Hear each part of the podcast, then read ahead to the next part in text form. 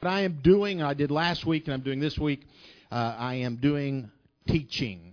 And we're doing a lot of uh, word descriptions, def- definitions in the Hebrew. Now, last week we did word definitions in the Greek. This week we're going to do a lot of definitions in the Hebrew. And the reason I'm doing this is we are going to Isaiah. We're going to have it come up. Isaiah 61, verse 1 should come up. And I'm going to read this to you. And this is the same scripture that Jesus. Uh, actually quoted in Luke 4, verses 17 through 21. Now, he, he did this, and when I read this in just a moment, when I read to you last week was he quoted Luke, or Luke, I'm sorry, Isaiah 61 and 1 in Luke 4, 17 through 21.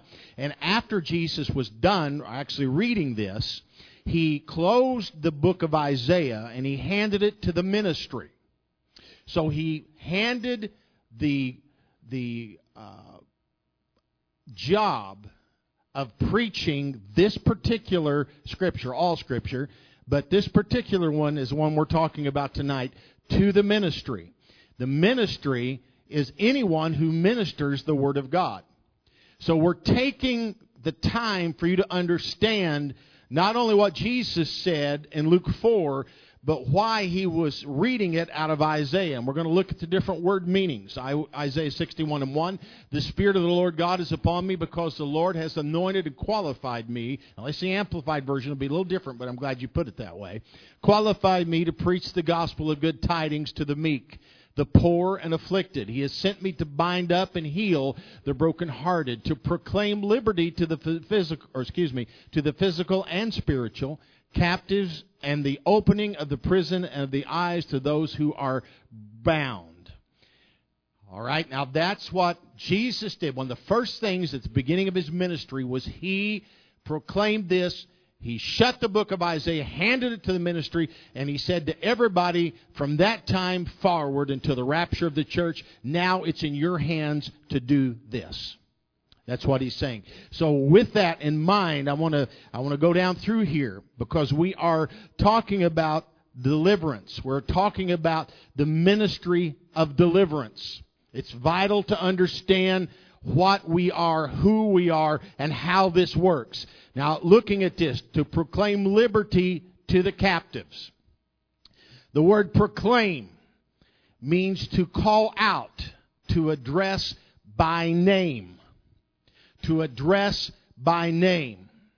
When a person needs deliverance, it is right and proper to call out the thing that they need to be delivered from. If that person has an, an addiction, has a lying spirit, has a stealing spirit, whatever it may be, it is proper and right to call out, to proclaim, to call it by name. We are too afraid to call out what the problem is. Thus the devil thinks that he has kept it hidden from us.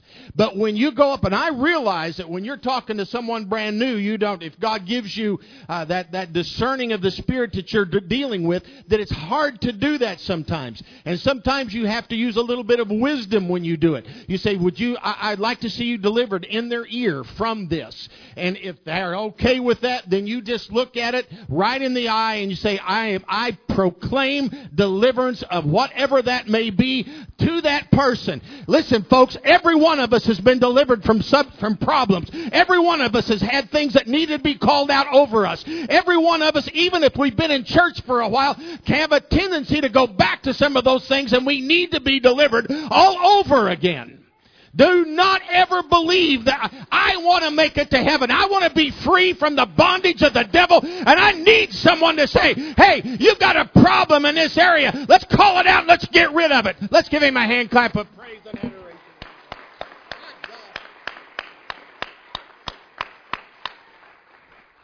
And the way this is done, let's just take that a little bit further.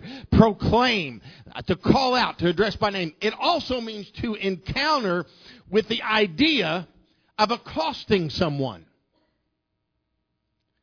You, now, now you think of this. How the Bible says to do this. How Jesus said to do this. that I would go up and accost this person. I mean, can you imagine me going up here, poor old Louis? Louis's got a cigarette problem. I hope you don't, but I'm just saying that, you know, I hope you don't. Okay. he got this, he's got this problem, and I go up and I cost him. I grab him Louis, we're going to get free of this right now. And call it out by name.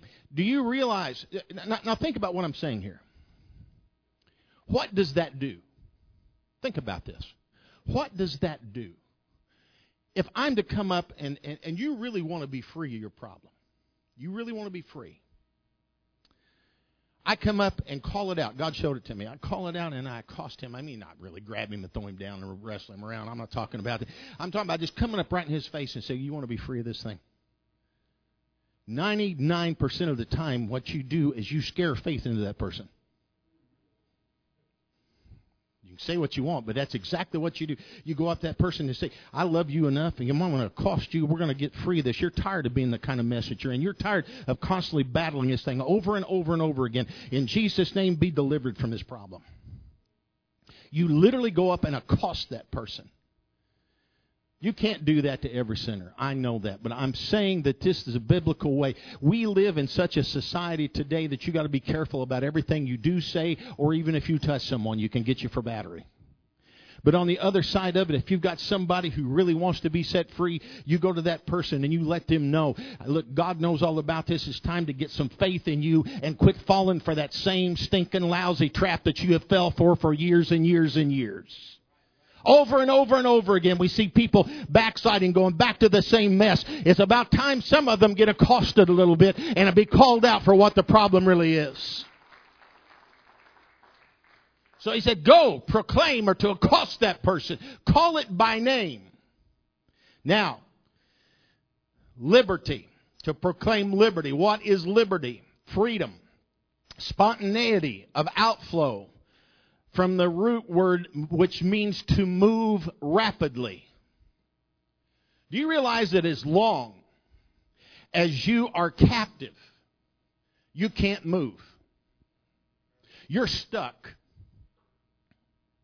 How many can remember? How many can really remember your life before the Holy Ghost and knew, realize that you were just stuck in the same old place and you, no matter where you went, what you tried to do, how much you tried to get out of this mess, you still was in the same rut. You never realized what it was like to move forward until God freed you. You can move forward when you get liberty. And if you're in here and you're back in that same mess, you can still get liberty because the Holy Ghost can set you free. Listen to what I have to say tonight because I believe God is trying to break some of you free before this revival so that you can go out and be and do what you need to in order to see people saved. To proclaim liberty to the captives, captives, exiled captured from the word and, in Strong 7628 to transport into captivity. That's what the devil has had, and he's transported us into captivity for years. So, what are captives? Captives in Strong's 164 is a prisoner of war. What we are in is a war. Spiritual warfare is mentioned many times in the Bible and we are in that. And what he says here is a it's a prisoner of war, uh, which means taken by the spear. In other words, taken by force, forced to live in captivity by the devil. A person that thinks they're free by being able to live however the world dictates to them is still in captivity. Listen, just be honest with yourself. Uh, every time the devil tries to pull you back into that mess that you once were in, can you not remember the, the, the captivity and how you were locked into one addiction or locked into something else or locked into lying, locked into stealing, locked into lust, whatever it may be? You were locked in, and no matter how much freedom everybody said you had, you didn't have any at all. The only time you're free is when you're free from the pull of the world and free from the devil. That is the only true freedom that you have. And whenever the devil tries to pull you back, can you not remember, I will not allow the demons of hell to take me back by the power of the Spirit. I will not allow them to take me back. I know what freedom is. I enjoy my freedom. I can come to church and run the aisle. I can come to church and shout with joy. I can come to church and dance. I've got the power to be free. Praise God.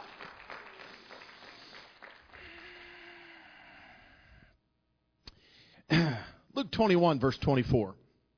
It's another aspect of this that's good. You got it? I know I give it to you. I never make mistakes. Luke 21, 24. You, you didn't have it. It's right there on that little paper. It's not? It's not? Oh, there it is. I knew it was up there. Look at this. She put it in the Amplified. Uh, I want you just a minute. Uh, can you hold that one and go to the King James version of that? I'm, I'm going to show them something on this. Okay. And they shall fall by the, look at this, edge of the sword and shall be led away captive into all nations, and Jerusalem shall be trodden down of the Gentiles until the times of the Gentiles be fulfilled. Now, notice this. This is talking about uh, Jerusalem, is talking about the Jewish people. And they shall fall by the edge of the sword, and shall be led away captive. Why? Because they did not accept the resurrected Jesus. Okay? That's what they didn't. They did not accept him. Now, look at this in the Amplified. Same verse of Scripture. Luke 21 24. Look this. They will fall by the mouth and the edge of the sword and will be led away as captives to, to and among all nations, and Jerusalem will be trodden down with the Gentiles till the time the Gentiles are fulfilled or completed. Uh, we are actually living in the completed time of the Gentiles. Right now, we are living in the interim period. We're living between the, the uh, law and grace. We're living in Matthew, Mark, Luke, and John because everything has really been fulfilled already. We're just waiting for the rapture. But I want you to notice this. That's all I'm talking about. They will fall by the mouth of the sword. Look at that. Now, that is, I, I thought, one of the most interesting scriptures. Edge here meaning or can mean the mouth, or in other words, the threat of the sword. Just for just for the sake of, uh, I, I'm just throwing this in. This is a little extra perk. This lets you know why the freedom of religion and the freedom to keep and bear arms run hand in hand. You don't have to shoot anybody; it's just a threat. Because even this says it. Just the threat is enough. Now, mouth, likened unto a sword. We know that the Word of God is likened unto a two edged sword.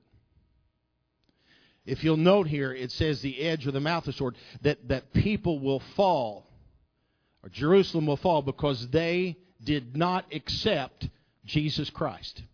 That's why Jerusalem fell into captivity.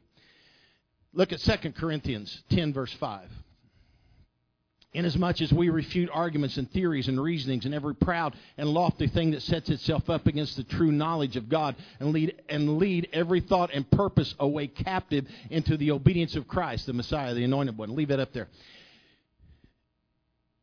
Our battle and what we fight with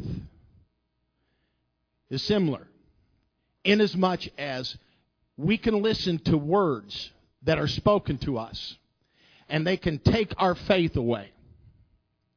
We can ponder on something that we've read, something that we've heard, something that we've seen. It goes into the mind. That's why he said the mouth of the sword is as strong as the edge of the sword the edge or the mouth because people can use their mouth and cut us just as deeply or more so than if someone had hit me with the edge of a sword. That's why we have to be careful about what we hear what we listen to, what we pay attention to. And this verse of scripture tells you, he said we need to take every thought into captivity to the obedience of Christ. That is, that's why you don't, you don't listen to it. But even if you somehow manage to get it up there or someone says something or you, you pick up something in the airways, you gotta immediately take it into captivity or it will take you into bondage. And the only way to fight that is through the Word of God. God's sword is two edged. Now I've heard it said one edge is to cut and one of is to heal. You know that's that's all fine and good for all you pacifists. I'm not that way. I think it's a two edged sword because we have two sides to cut with. Are you hearing me? The devil's got one thing and one blunt side and we're blunt. We're, we're, we're going to blunt his. We got two-edged sword. Our our warfare will always be more powerful than what Satan's can ever possibly be. What we have as weapons are will always be more powerful because our sword is the word of God that is already settled in heaven, and nothing can change it. This person out here with their ideas and their philosophies may change in a week, and may change in a month, or may change in a day, but God's word is this the same and will always be the same.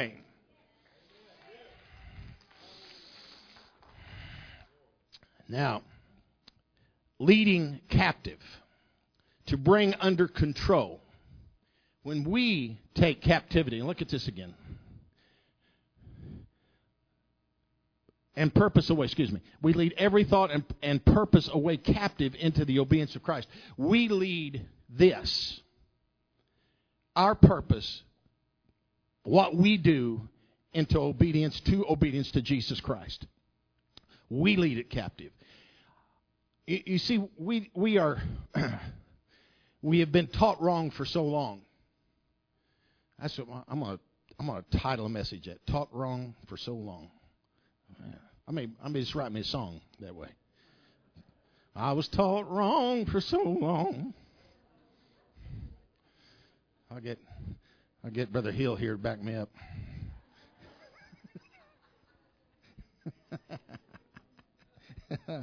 oh, we we need to be taking some people captive. Okay, we need to. It's always the devil is taking people captive. The Bible says we need to take our own thoughts captive. We need to go and accost somebody and let them know listen, this is the right way. This is the way you need to live. This is the way to have liberty. This is the way to have success. This is the way that God intended for man to live. Instead of, of going forth like we're some kind of little mealy mouthed bunny rabbits. I know the Bible says we're sheep, but sheep's got horns. Need to butt a few people. Wouldn't hurt you a bit. So we lead it under control. Every thought or perception, purpose into the obedience, attentive, hearkening, compliance, or submission of Christ. In other words, I lead everything that's up here into complete submission to Jesus Christ. I can't do that by putting every worldly object up here. I can't do that by thinking every nasty thought that comes along. I can't do that by entertaining things I need not entertain. I can only do that if I keep myself in, in my sword acquainted with one another. I have to be acquainted with the Word of God. I have to know the preaching of the Word of God. I've got to, I've got to retain, I've got to take it into my heart and not allow any of it to get away. Look at Romans 7:23. It's not going to come up there. I didn't have that one. But Paul said this. He said, There's another law warring against the law of my mind warring in Strong's is to attack, to make war against. So there is the war. Now, in this case, he was talking about the war of his mind. His mind, his carnal mind, always wanted to do carnal things, but he said there's something else. There's another law in there, and that is the law of the Spirit that is warring against the carnal side. He was divided. He was fighting that battle. You've heard it talked, talked about that recently.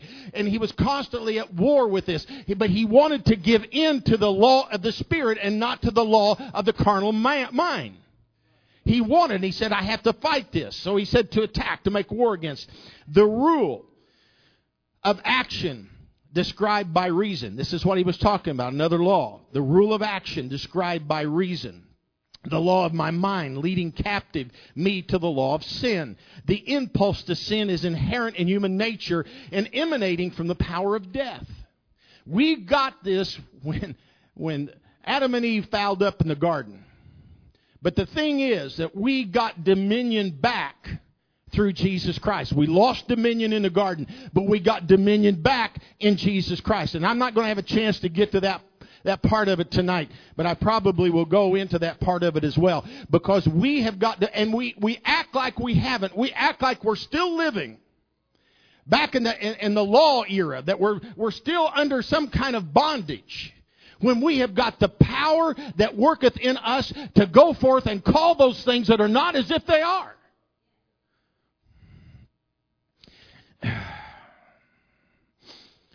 This law of sin that, that Paul spoke of is contrasted with the impulse to right action.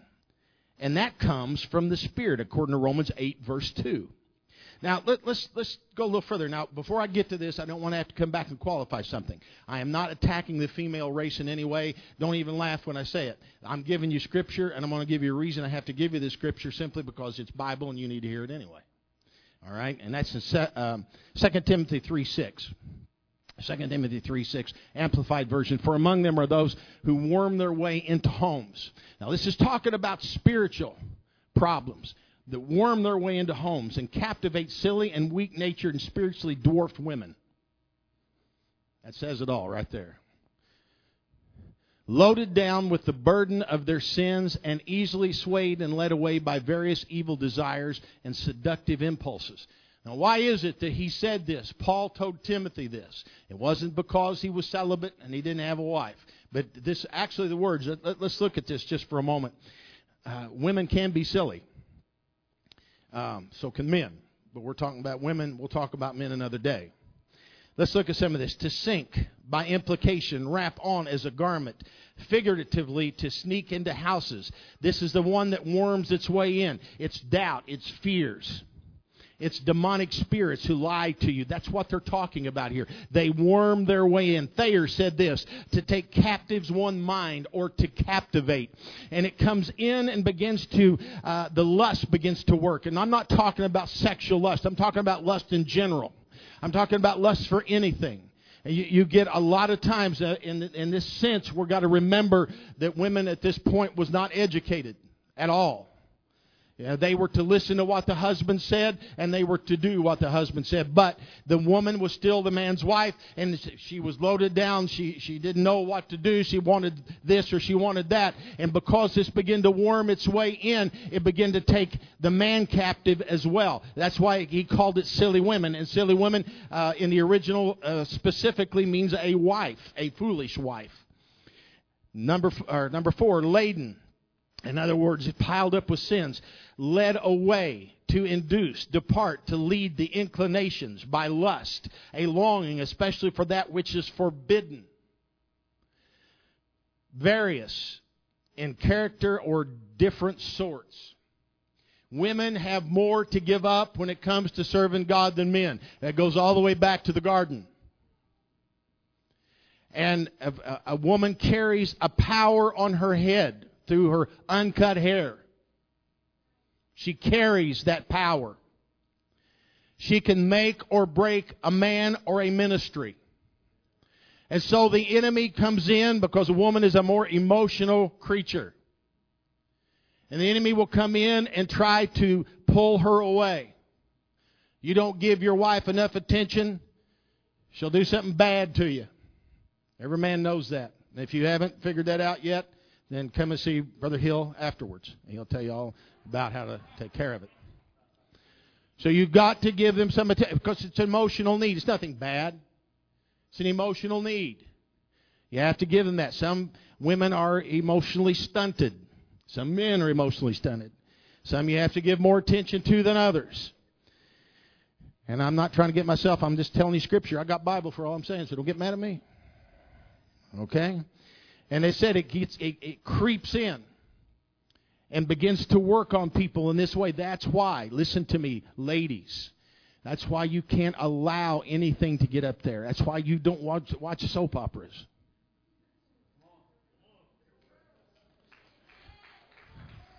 That's good preaching, isn't it? Those things aren't real. There's no guy looks as good as those guys on there. You know that they've done something to them to make them look that good. So, regardless, you, you know, you, you don't allow anything to creep into your mind that will cause you to be unhappy. You bring every thought into captivity.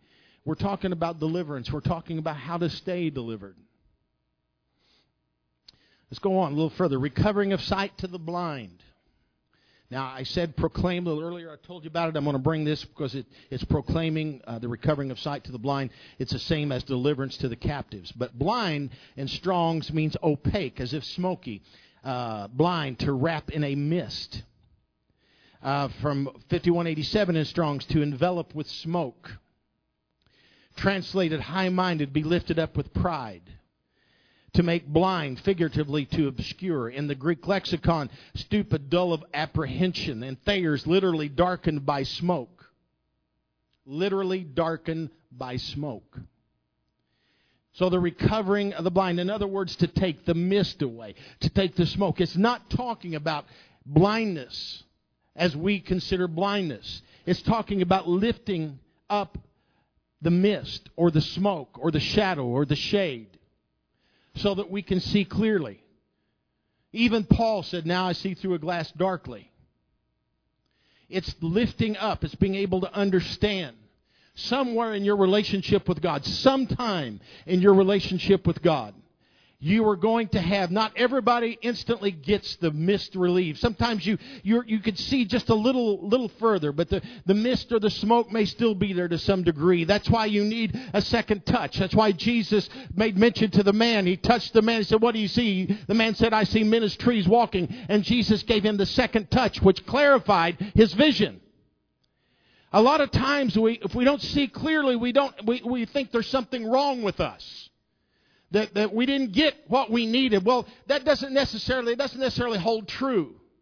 Not all of us are the same. Sometimes God has to do a little extra for some of us just to be able to, to clarify something. That's why it's so vital to, to read your, the, the Bible every day. It's so vital to be at church. It's so vital to be at cell group meetings so you can have the mist lifted away. That's what recovering of sight uh, to the blind means set at liberty and them that are bruised. The opening of the prison to them that are bound. Opening means the opening of a dungeon, jail, or delivery. Set forth, set apart, send, send out, and refers to equipment and suggests official or authoritative sending. To send forth means an authority has sent forth someone. An authoritative sending there is more power in a pastor, bishop, whatever, presbyter, whatever you want to call them. All of them actually, well, it's pastor in, but bishop, presbyter, all of them is the same word. But when they send a person out, there's something that God recognizes, and if we can use the word mystical, there is a mystical thing that happens. God honors that because of what I'm just saying here. To set at liberty them that are bruised. Now, in position, in place, time, or state, by implication, instrumentality, deliverance, freedom, pardon, stresses complete forgiveness, not just suspension of punishment. When you see deliverance used in this term, he's not talking about just a suspending of a punishment. He is completely set free, complete forgiveness. When God forgave you, He did not hold one bit of that back. He completely forgave you.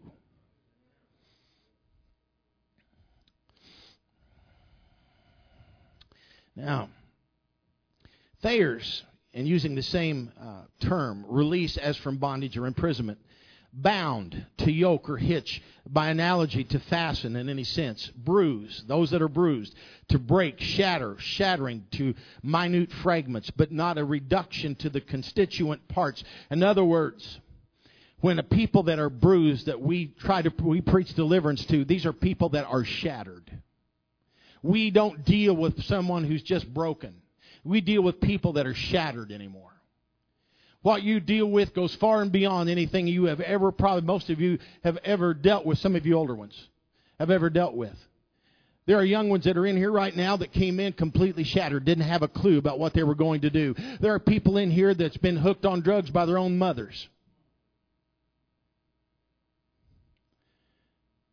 There are people in here now that, w- that we're dealing with, and God can take care of them just like He takes care of us. Are you hearing me? Whatever it is we're delivered from, the same God, whether we're just broken or whether we're shattered, God can completely take care of it.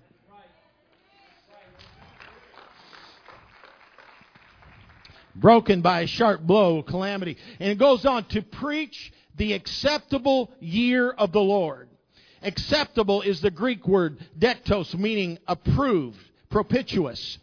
Propitious, favorably inclined or disposed, gracious, boding well, favorable, auspicious, that favors or furthers advantageous to receive, except to acceptable, boding well, favorable, everything. What he says that we are living in a favorable time. This is the acceptable year of the Lord. No matter what the world is, no matter how bad the job situation, regardless of whether you're working or whether you're not working, you're still living in a good time because Jesus is getting ready to come again. Jesus is getting ready to take us home. That's what we're all looking for. That's what we should be desiring. That's what we should be praying for. I want him to come even so come quickly, Lord Jesus. Let's give him a hand clap of adoration and praise.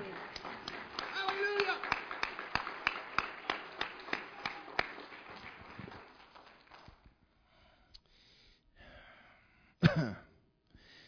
I'm gonna I'm gonna touch on something just just for a moment. Um, I said that that I would uh, talk a little bit about spiritual warfare, just a little differently than than what you are used to. Um, and I made mention of it before. I'm going to ask you to. I know I haven't given you scripture, but if you would, while I'm talking, get me um, get me 2 Corinthians 2:14, if you would. 2 Corinthians 2:14. Now, in the garden, man was given dominion, according to Genesis 1:26 through 28.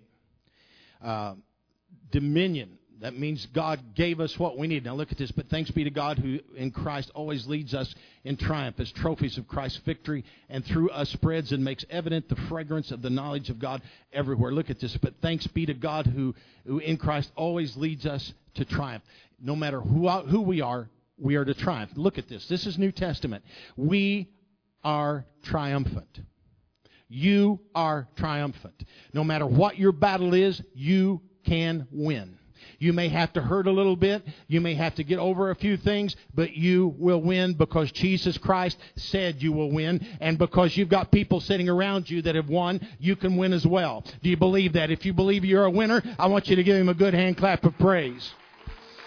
Praise God. Praise God.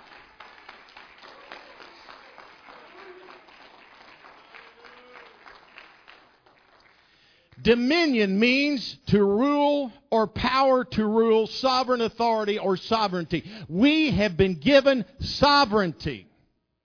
Okay? We were given that back in Genesis 1:26. Comes from the root word dominate, which means to rule or control by superior power or influence.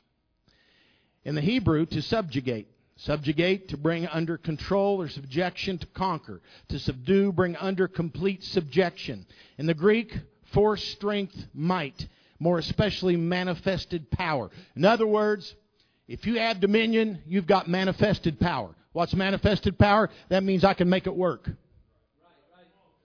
Okay, I can make it work. I've got manifested power. Man forfeited his dominion by the sin of disobedience. Genesis 3. The mediatorship of Jesus Christ Mediatorship means he stands between us and God in the, in the form of a man. The man Christ Jesus, God in the flesh. That's what it, that's speaking of. In the Old Testament, it was Moses who was a mediator of the Old Covenant. In the New Testament, it's Jesus Christ. He's the mediator of the New Covenant. But he reconciled that broken fellowship between God and man because he died on the cross, laid down his life, shed his blood he did that for us and he regained dominion. And here we do. What, what we walk around like we're constantly under onslaught and we can't do anything. Do you, do you, now I know it's not a Garden of Eden. Our, our power is in the spirit, not in the physical. We've got physical dominion, according to the scripture, but primarily what I'm looking for is spiritual dominion. So you do not have to be beat on. You do not have to be kicked around. You do not have to be a doormat. I'm sorry if you don't like the way this is saying. If you somehow think that being a Christian means that you got to be walked on by every devil that comes around, you're in the wrong place. The devil has no power, has nothing to do with me. And when he tries to come around by the power and the authority of the Word of God and the name of Jesus Christ, he can't stay there very long. He has absolutely no business in me.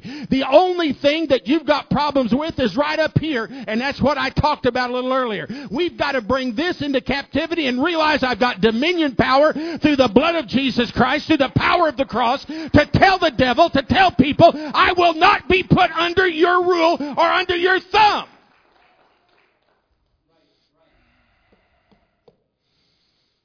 One thing to listen to godly leadership, something else to be dominated to by somebody who doesn't have a clue. Man, I feel the Holy Ghost. Not supposed to feel the Holy Ghost on Wednesdays, are you?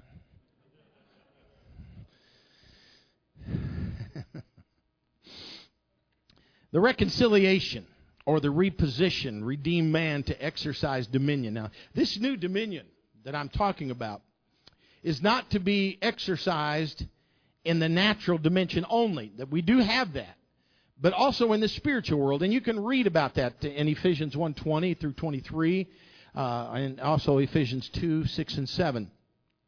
Now, the new realm of dominion is called the kingdom of God.